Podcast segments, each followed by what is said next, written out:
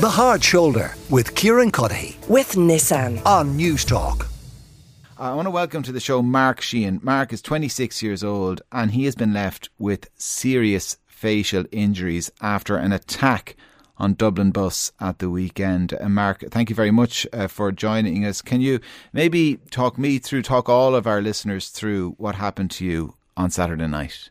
We'll talk about the Dáil now and the resumption of the Dáil post summer recess when all eyes, of course, will be on the budget, and there will, in those debates and discussions, be references to Ireland's progressive tax system. Now, that is just a system where the tax rate increases as the taxable amount increases. In other words, the more you earn, the higher your rate of tax. There are some who would suggest Ireland has a progressive tax system that we should be proud of. For others, it is not progressive enough. Paul Murphy is a People Before Profit TD for Dublin Southwest. He's with me in studio. Paul, you're welcome uh, to studio. Are you in the latter camp? Could it, should it be more progressive? Yes, I mean, when you look at in ta- income tax in an isolated way, there, there's no question that's progressive. I mean, if it's progressive by definition. You pay higher to a higher rate, the higher more that you earn. Um, when you look at other forms of taxation, including indirect taxation like VAT, then things become more complicated. Um, so it's quite a while since the study was done, but there was a study about 15 years ago which looked at the percentage of income uh, of the bottom 10% and the top 10% and how much goes on tax. And the bottom 10% and the top 10% basically paid the same percentage of their total income on tax. The bottom 10%, very little of that will be paid in terms of income tax. But when you're spending all of your money on food, on fuel, etc., you're paying quite high levels of indirect taxation. So we have before you apply any taxation in this country or any social welfare, we are the most unequal country in terms of income in the European uh, Union after you pay tax and after you get social welfare, that comes down to still being quite unequal, but not quite as bad, and that the tax brings that in. Um, the other thing that I think we need to talk about in this conversation, um, and it's a big untalked about thing, is the question of corporation tax. Because, uh, I mean, profits going to corporations has tripled since 2010. It's gone from 40 billion to 120 billion. That's taxable uh, profits. They pay tax on that really about 6%. I mean, officially 12.5%. But if you're a worker on 50,000 euros a year, you're paying a marginal rate of tax of 52%, and you can be a corporation earning billions in profits, and you're only mm. paying 12.5%. Uh, officially, in reality, you're paying even less. And the share of wealth, uh, of income going to corporations rather than labour has shot up over the last couple of decades. So, so should we reduce the burden on those lower income uh, earners so that they are not paying as much or as as as much percentage terms um, as the higher income earners? Should we increase the tax burden on those higher income earners and on those corporations, or a bit of all of? The yeah, above. Yeah, I mean, we would completely reshape the taxation system. Bearing in mind, we, we need to raise revenue and more revenue than is currently raised in order to actually provide public services to address the health crisis, the housing crisis, crisis in terms of education. Everywhere we look, we have a crisis with very high levels of poverty, very high levels of in work, uh, low pay, one in five workers being low paid, and so on. So there's, there's a lot that can be done. The way we would do that is we would scrap the USC for all workers below 90,000 euros and turn it into a high income social charge. Uh, we would introduce new rates of taxation for those over 100,000 euros. So those who are earning quite substantial amounts of money, 150,000 plus, 200,000 plus, mm. 250,000, we can have different rates of tax, not treating a worker on 50,000 the same as someone on 250,000. And then we would cut the loopholes in terms of corporations and increase the rate of tax uh, to 20%. Let's at least have them paying as much as the standard rate of tax, yeah. these corporations that are earning, earning billions. Uh, Jim Power, the economist, is on the line. Jim, as tax reforms go, how do you rate that? Well, uh, I mean, the reality is that the IMF, the OECD, and other international bodies who have analysed our tax system uh, would argue correctly that Ireland has one of the most progressive income tax systems in the world. Um, this year, we're going to collect around 26.7 billion in income tax. That will account for 39% of total taxation. Back in 2006, income tax accounted for around 27% of total taxation. So, income tax has become an increasingly important component of our overall tax take. And if you look at the statistics, you know, the top 1% of earners pay 22% of that income tax.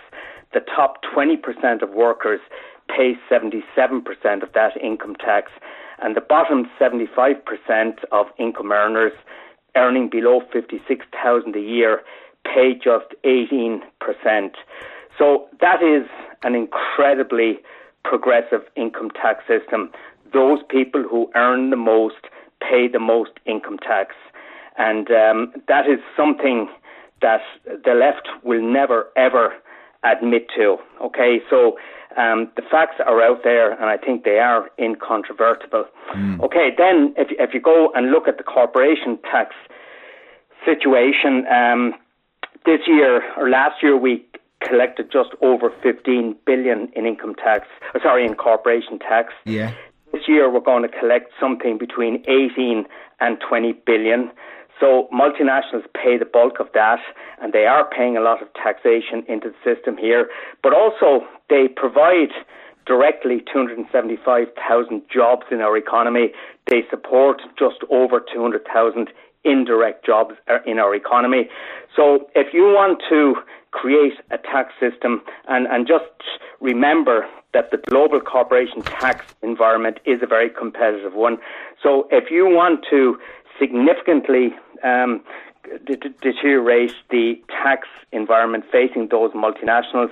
Capital is mobile, the jobs will go elsewhere, and that 18 to 20 billion we're going to collect this year um, will disappear. And okay. likewise, if you demonise people um, on higher incomes, those people are also mobile. They're going to get the hell out of the country. You know, why would they operate in a system where they're handing over a huge percentage of their more of their income? Yeah. Okay. Let, let, let, me go back to and, Paul, yeah. Let, just let me let me go back to Paul just because a couple of points uh, uh, there. We'll deal with them in, in, reverse order. Are you demonising high income earners? No, not at all. I mean, we, we, think it is appropriate. You would like them to pay more than they're currently paying. We'd like to pay yes, genuinely high income earners, those on hundred thousand plus, hundred fifty thousand plus, two hundred thousand plus. We think it's appropriate that they pay more. If you choose not to tax these people, then the choice you're making is yes, they keep more of their income, but well, the they are being taxed. They are absolutely. But if you choose not to tax them more, the choice is that we're not addressing the 10,000 people who are homeless, the 500,000 young people who can't move out of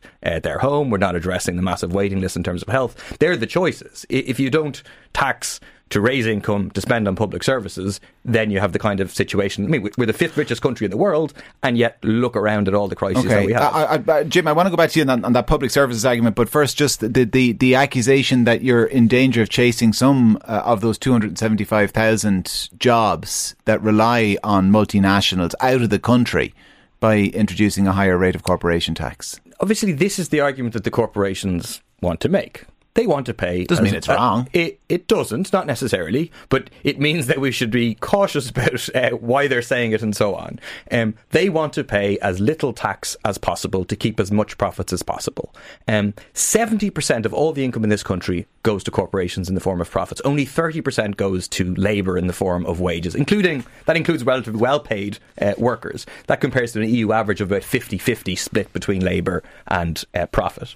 So the corporations are doing extraordinarily well we don't think that it's a sustainable model to continue to try to win this race to the bottom in terms of corporation tax. Instead, I'm a socialist. I think that the major sections of the economy, the electricity companies, transport, logistics, should actually be in democratic public ownership, should be planned, as part of a rapid, just transition to a zero carbon economy because these companies aren't going to do okay. it based on profit and you want to address the housing crisis, climate crisis. That's the kind of measure you need. Uh, Jim, we, we need to raise more money uh, if we want to improve public services. And that uh, that is true uh, whether you, you believe in kind of Paul's model of public ownership or not. It is a, it, that is a fair point to make, is it not?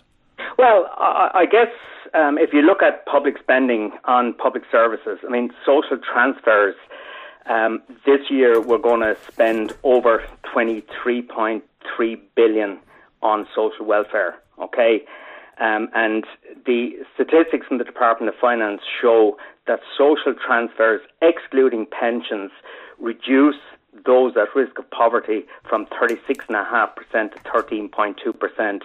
So we have a strong system of social transfers in this country. And in this country, we do have um, significant inequality in terms of uh, pre-tax income. But then, if you take taxation out of it, then and you superimpose what we spend on social transfers, okay. um, it, there's, there's a huge distribution from the well-off to the less well-off, and that's the system we live in. Okay, and then you look at other public services. I mean, you have to ask yourself the question: Is the uh, lack of resources the biggest problem in the delivery of public services? If you look at the increase we've seen in health expenditure over the last 20 years. And if you then measure the outcomes we've got from that expenditure, uh, there certainly isn't a strong correlation. If you are going to pump billions more taxpayers' mm. money into public services, you need to make sure that the public sector and these public services are capable and efficient um, in de- in delivering better public services. Okay. But that is not the record. All right. Well, uh, uh, on that note, Jim Power, economist, and Paul Murphy, People for Profit TD for Dublin Southwest, thank you both very much uh, for joining me. Uh, after the break, Jess Kelly is going to be telling us uh, how some of those multinationals are spying on you. The Hard Shoulder with Kieran Cuddihy. With Nissan. Weekdays from 4 on Newstalk.